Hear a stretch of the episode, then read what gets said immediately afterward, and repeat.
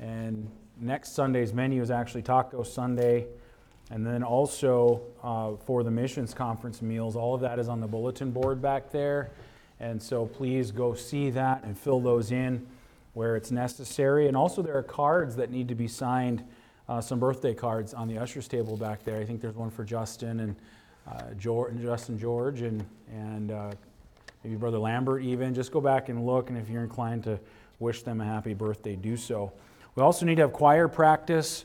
Uh, today, we're preparing for our missions conference, which, by, by the way, is August 21st through the 24th. If you're a guest here, you're more than welcome to be a part of our missions conference. We have two uh, evangelist missionaries and their families will be here uh, for our conference. Brother Scott Kuzel, missionary to South Africa, Brother Seth Richards to Germany.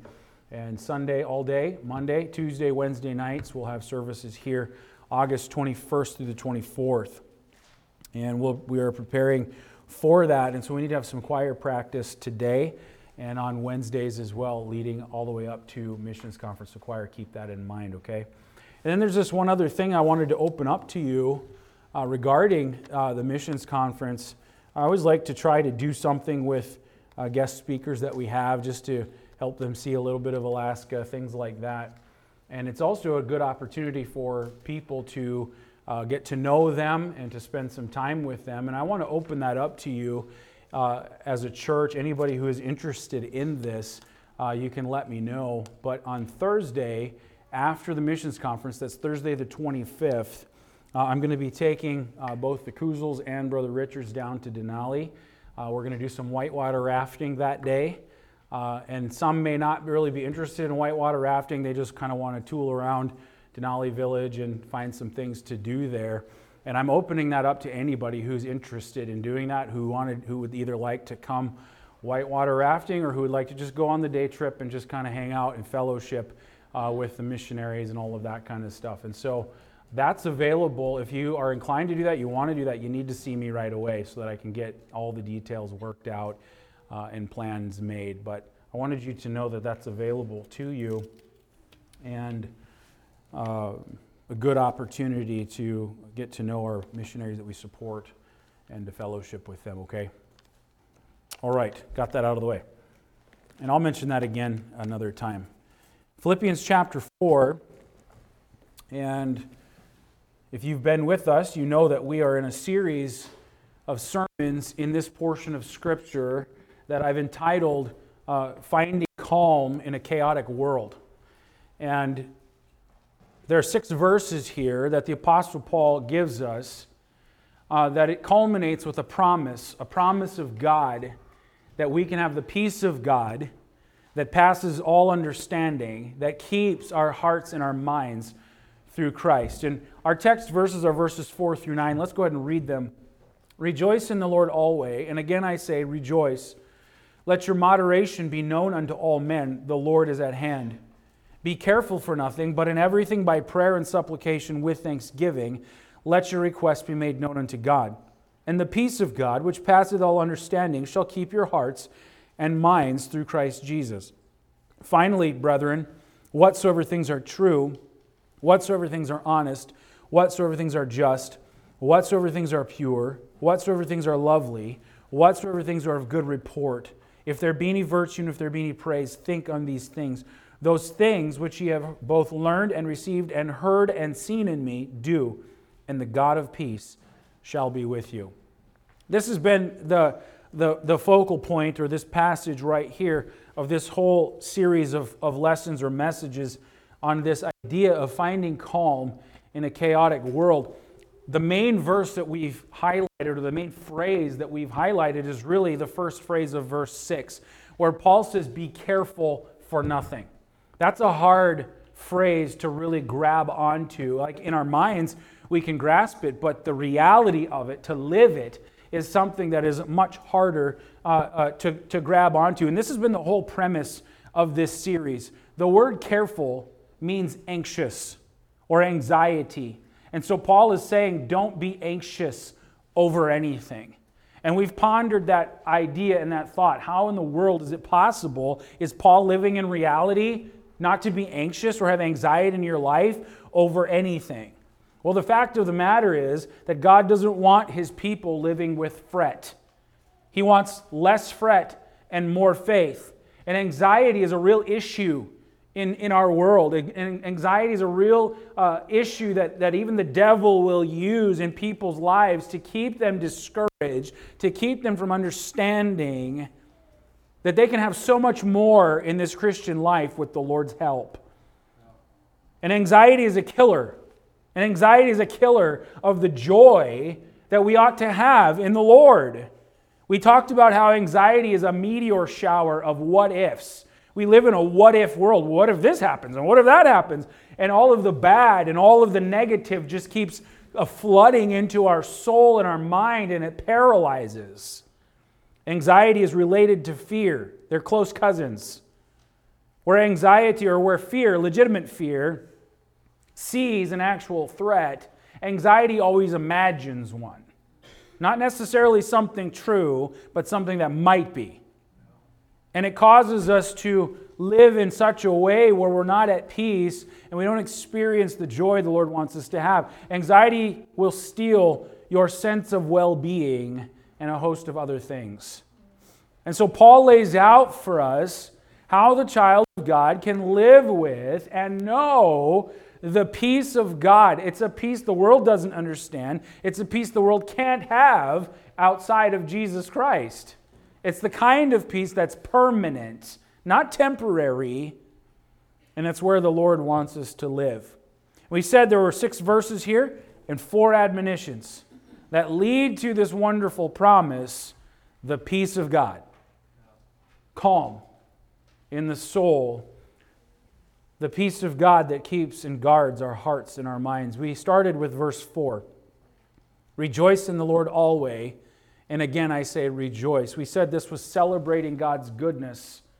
Rejoice in the Lord always. And again, I say rejoice. What is there to rejoice in the Lord about? We said that we rejoice in the Lord that He is actually sovereign, that He is in control, that He is, uh, that His hands are all over this world and all over creation and all over the circumstances of your life. He actually is in control. We can rejoice in that. We rejoice in the fact that He's gracious and merciful, that He doesn't give us exactly what we deserve, and He gives us all the things we don't deserve. We can rejoice in the goodness of God toward us in that sense, and then we rejoice always. And again, I say rejoice. And we can rejoice always because God is very active in our life. And because he is active in our lives. That leads us to the next verses, our text verses for the next couple of messages, which is verses 5 through 7. And it leads us to these verses in the next admonition that also helps lead to this wonderful promise. And the admonition is ask God for help. The first is rejoice in the Lord, celebrate God's goodness. But secondly, ask God for help. Verse 5 says, Let your moderation be known unto all men, the Lord is at hand. Be careful for nothing, but in everything by prayer and supplication with thanksgiving, let your requests be made known unto God. And the peace of God, which passeth all understanding, shall keep your hearts and minds through Christ Jesus. So we're going to spend some time today and next week, Lord willing, on verses 5 through 7. And the second admonition is asking God for help. Let's pray. Heavenly Father, Lord, I pray that you'd encourage us today with these truths. Help us to see your word and, and then, Lord, to be able to experience it and live it, to trust you and to prove you, to test you. And Lord, you'll always prove yourself faithful. Bless your people today. Bless your word. In Jesus' name, amen. All right. Now, we're focusing in on this phrase, verse 6 be careful for nothing. That's the whole premise. Don't be anxious over anything.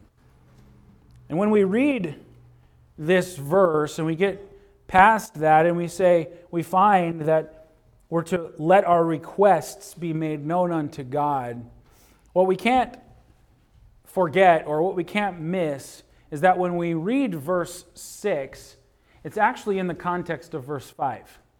And so we've got to go back to verse 5 in order to really fully understand this. Another thing that we also need to remember here is that Paul was writing a letter. There weren't chapter and verse divisions when Paul was writing to the, the people of Philippi. Um, this was a letter, a personal letter that he was writing. There aren't these divisions. And so as we read verse 6 and we focus in on Paul's statement to not be anxious over anything, we have to hold it in its context.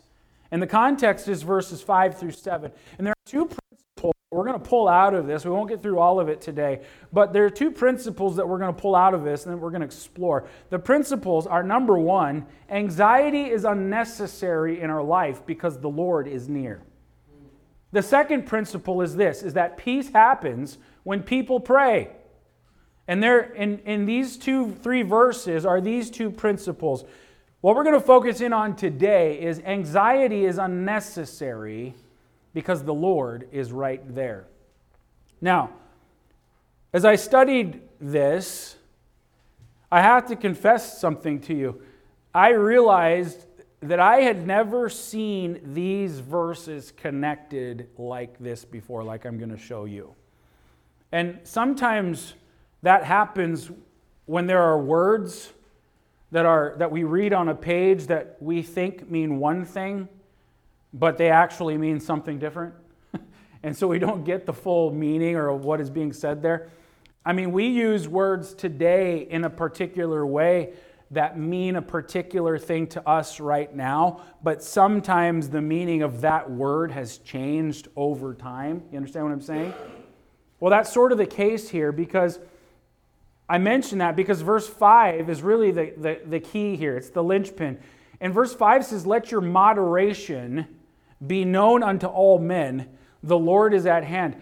I always had a, a problem with that. Like, like, how does that relate? How does that connect to be careful or anxious over nothing? Well, I started looking at what the word moderation means. Let your moderation be known unto all men. And when we use the word moderation, we think something like avoidance of excess or avoidance of extremes, like everything in moderation. You understand what I'm talking about?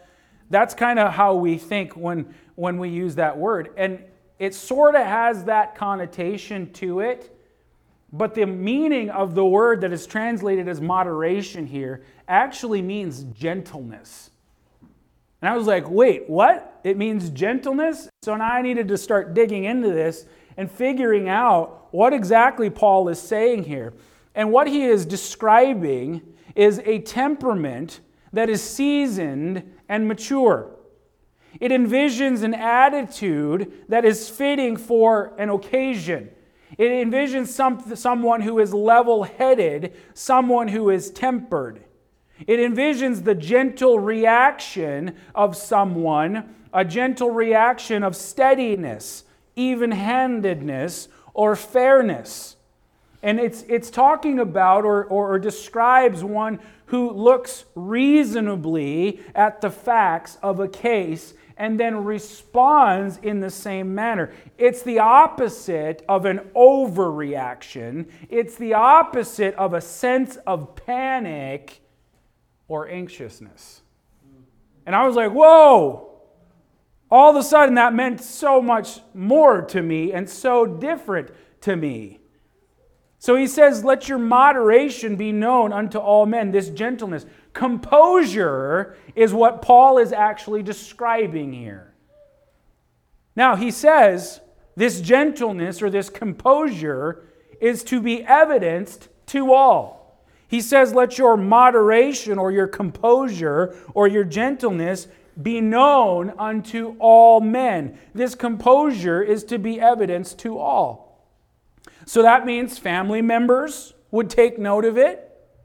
It means your friends sense a difference in you. It means that fellow church members and even co-workers benefit from this level-headedness, this composure, this gentleness. Others may be freaking out Others may be running out, but the moderate or gentle person is sober minded and clear thinking. it also carries the meaning of, of like a contagious type of calm. In other words, somebody who is who's moderate, somebody who's gentle, who's composed, has an influence that is calming to other people. Now, think about I mean, are you with me? Are you following this here? All of a sudden, truth is starting to be unlocked and exposed here. And so he's talking about this composure or this contagious calm. And listen, the contagiously calm person is the one who is, who is there for the hurting. The contagiously calm person is the one who is there for the anxious. The contagiously calm person is the one who reminds others that it's okay, God is in control. So let me make an application. Because we think about this and we say gentleness, we talk about composure, especially in a chaotic world, especially when there's turmoil and, and drama and tragedy and all kinds of other things in life. How is it that we come by this? How is it that we obtain this gentleness or this composure? How can we keep our heads when everybody else is losing theirs? Well, Paul tells us exactly how in the last part of verse 5. He says, Let your moderation be known unto all men. And here's the key the Lord is at hand. The Lord is at hand. You know what that means? It means the Lord is near. It means the Lord is right here.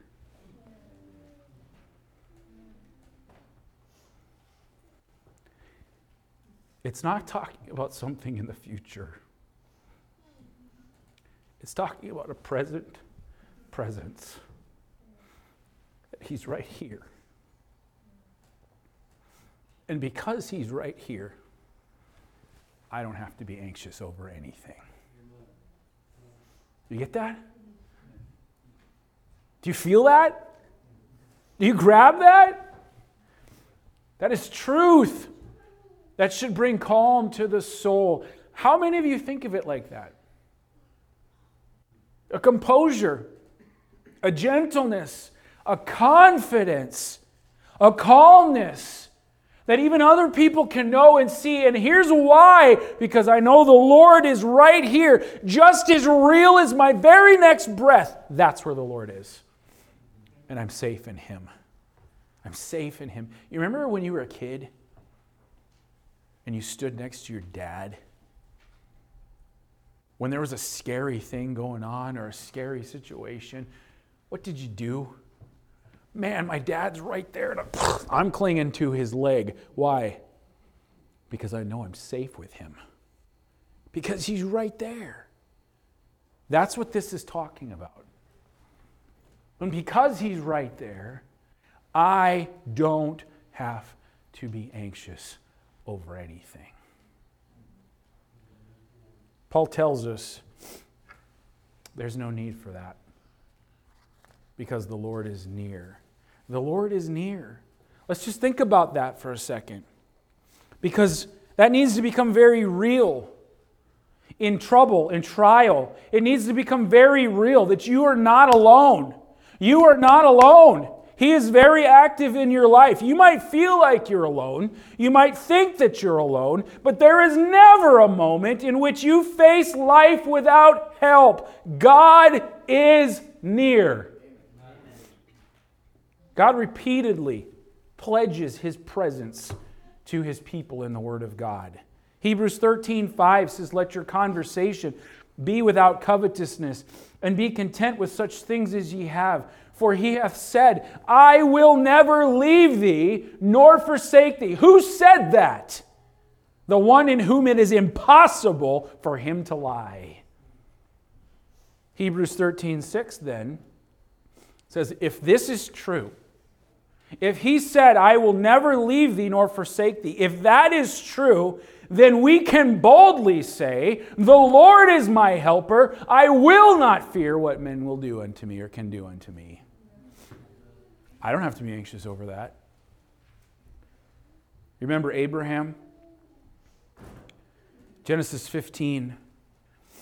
In verse 1, the Bible says, After these things, the word of the Lord came unto Abraham in a vision, saying, Here's what God said Fear not, Abraham, I am thy shield, I am thy exceeding great reward. God promised protection in his presence to Abraham when Isaac Isaac was expelled from his land by the Philistines. He was forced to move from place to place. God appeared to Isaac and he reminded him. And he said in Genesis 26 and verse 24, The Lord appeared unto him the same night and said, I am the God of Abraham thy father. Fear not, I am with thee. I will bless thee. All of those are present tense. After Moses died, Joshua felt maybe a little inadequate or inferior. And God told Joshua in Joshua 1 9, Have not I commanded thee? Be strong and of good courage. Be not afraid, neither be thou dismayed, for the Lord thy God is with thee whithersoever thou goest. I don't see any anxiousness in there. I don't see any fear in there. Why? Because the Lord is there. You say, Pastor, well, those are specific people. Those were like real servants of God.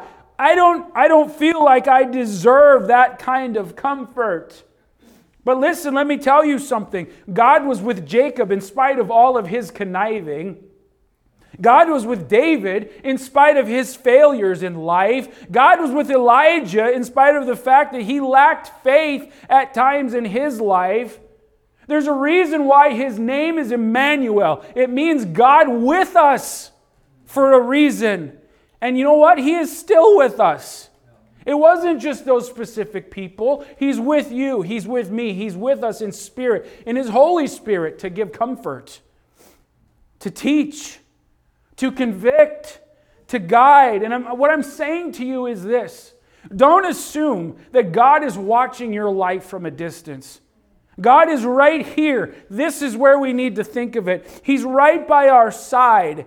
And when people get off track and they stop thinking clearly, they fall into the quicksand of lies that says something like this Well, no one understands me, and no one understands my situation, and you don't know what I'm going through.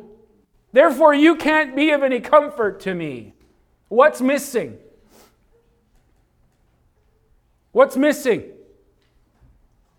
The fact that the Lord is right here is missing. The fact that He knows you in and out, the fact that He is active in your life, the fact that you are not alone at any point in time, the fact that He is the one and the only one who actually can fix you.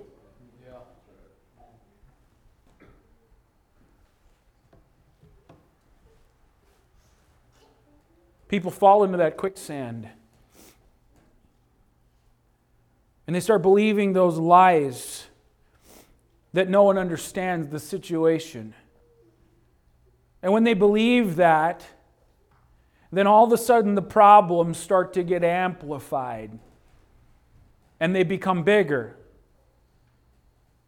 And it comes with it a sense of loneliness and a sense of hopelessness because no one understands and no one is there and I don't have anything. And this, this it turns into this sense of, uh, of, of loneliness and hopelessness and, and isolation uh, starts to creep in. And listen, isolation creates this downward cycle of continual fret and continual anxiety. And what the Word of God tells us Instead of living in a place of anxiousness or a place of anxiety, a place of loneliness, a place of despair, choose instead to be the person who holds tightly to the promise and the presence of God with both hands because He's right here. I have no reason to fear because the Lord is here. And then, calmly, take those concerns to Him because He is as near as my next breath is. I can talk to Him, He's right here. You following that? Say, well, you're kind of belaboring the point. Good. needs to sink in.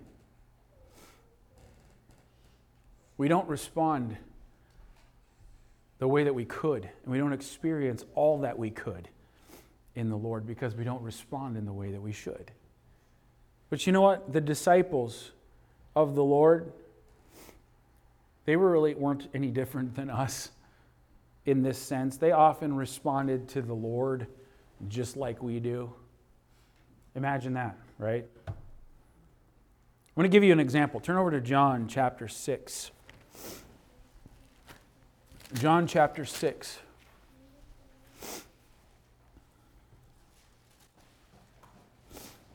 This may mean more may mean more to me than it does to you, I don't know, but we're preaching it anyway because it's good.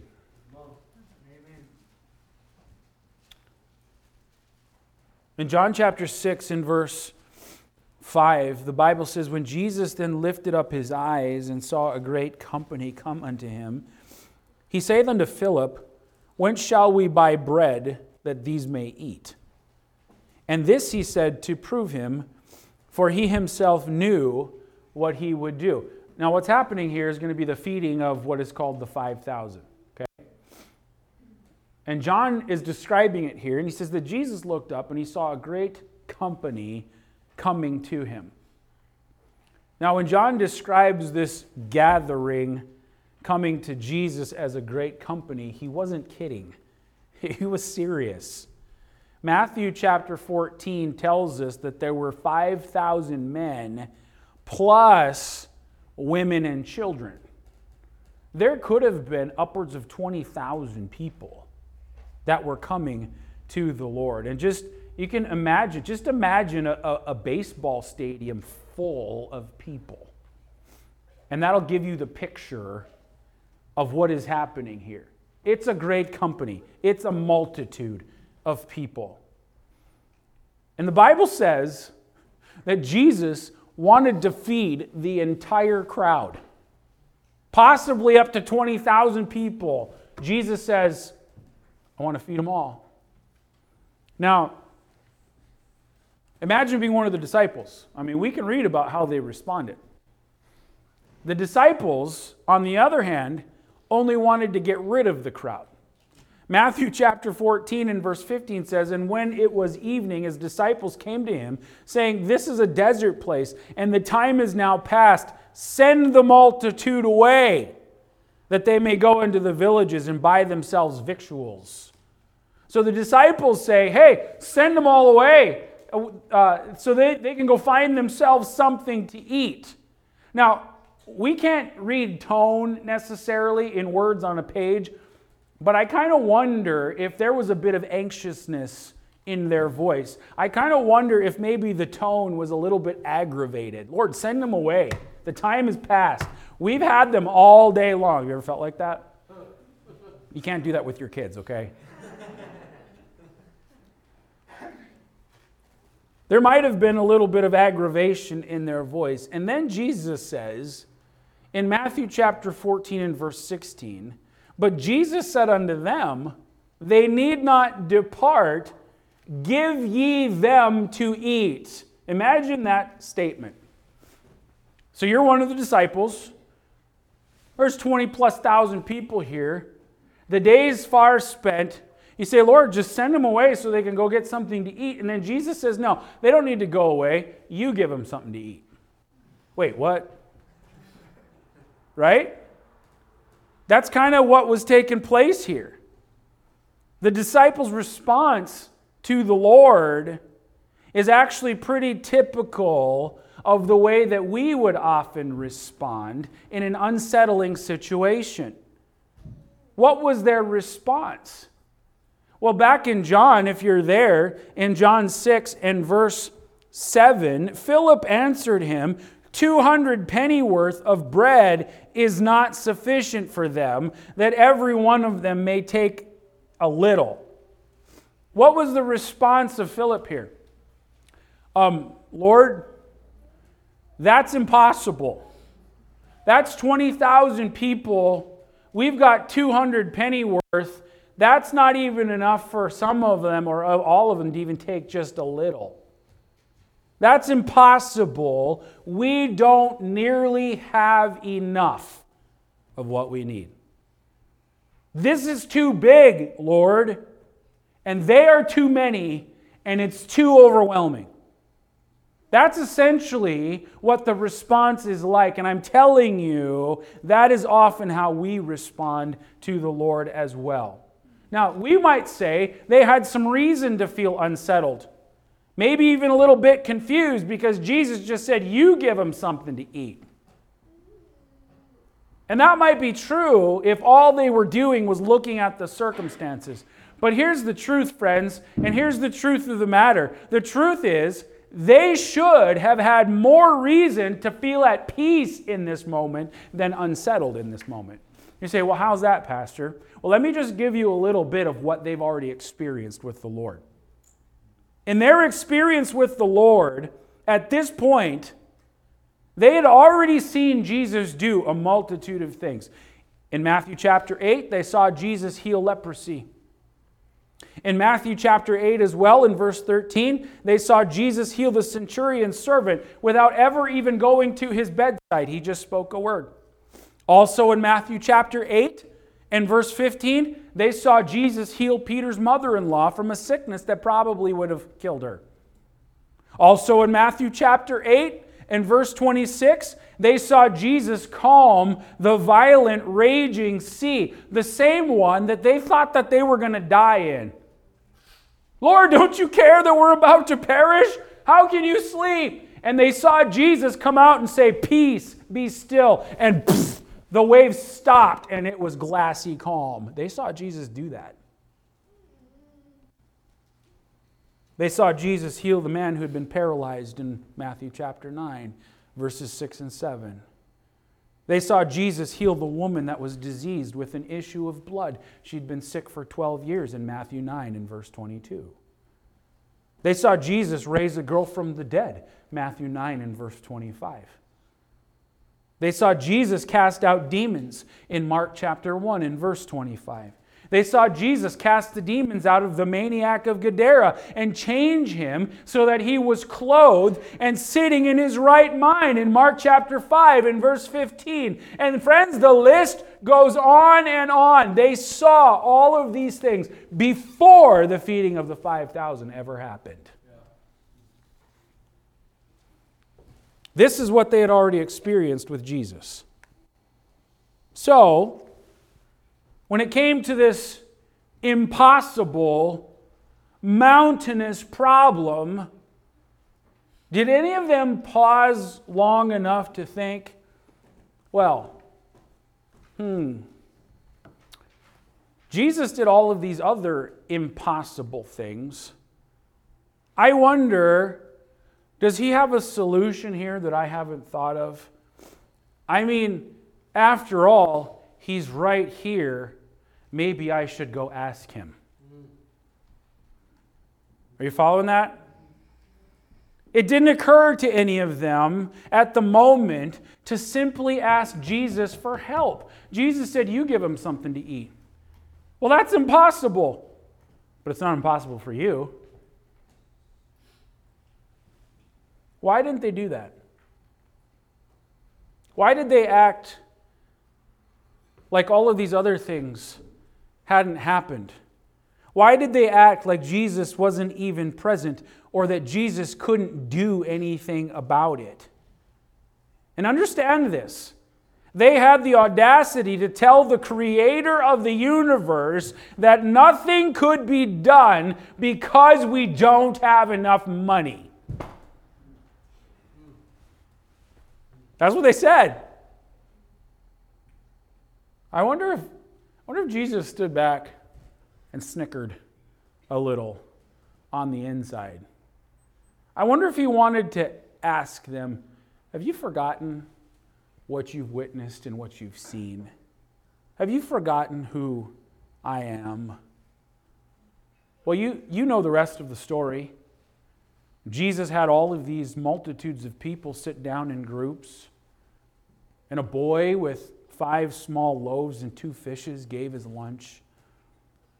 And Jesus took that little tiny bit in comparison and he blessed it and he multiplied it over and over and over and over again.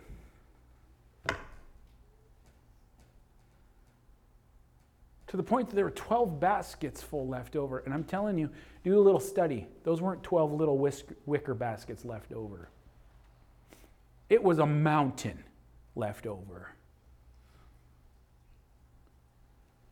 What's the application? Why did I give this example?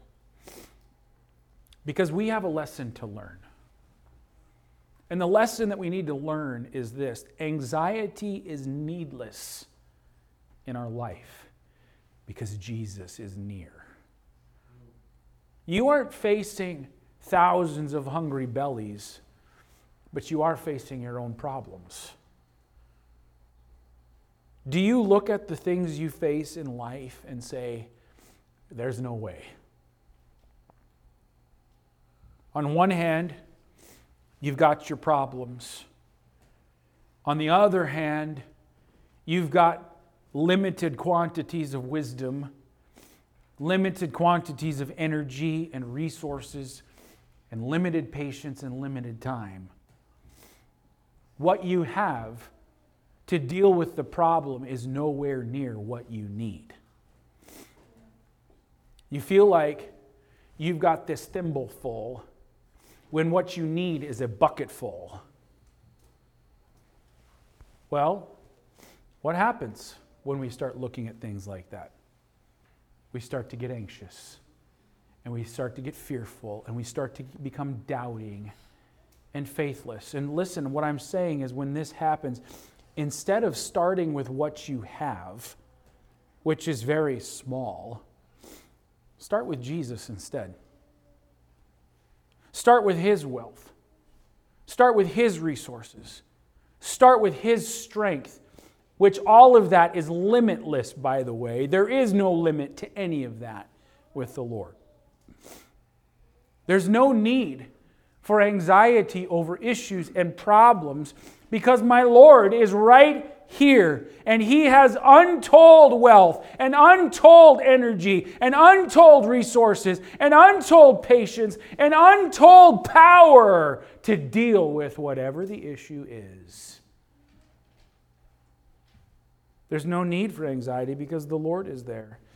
And then when we come to him with the burden, and ask Him for help. That's where we're at here. Let your request be made known unto God. And ask Him for help. He's going to answer. I don't know how the Lord will do it. He your problem immediately. I don't know. He might hold on and use it to teach you more patience in your life. I don't exactly know, but I know this much is sure. The Bible says that the Lord is right here. Therefore, be anxious for nothing. The calm comes to the degree that we turn to Him. You following that? I think that this is revolutionary for a lot of people because you haven't been operating there. Not at all. Verse 5 tells us the Lord is at hand, the Lord is near. Verse 6 then says, Be anxious for nothing. But then verse 6 goes on to say, But in everything, by prayer and supplication with thanksgiving, let your requests be made known unto God. And next time, we're going to look at verses 6 and 7, and we're going to consider this thought that peace happens when people pray. The Lord is near. There's no need for anxiety. And peace happens when people pray. Does that make sense? That ought to comfort the heart. We have the tools. Amen. Let's not live in worry or fear or fret or anxiety, but instead let's grab hold of the fact that the Lord is active in my life. He's right here, and I can just turn to Him and ask Him for help. Amen. Rejoice in the Lord. Celebrate that God is good. Ask Him for help because He's right there. and peace is going to come. That's how we find calm in a chaotic world. And we'll can keep going through these verses to get through all of these. And I'm prayerful and hopeful that it's a challenge, but also a help to you. Let's pray. Heavenly Father, thank you for today. Thank you for your word. Lord, as you have spoken to hearts today, may there be a sweet and a tender response. In Jesus' name, amen.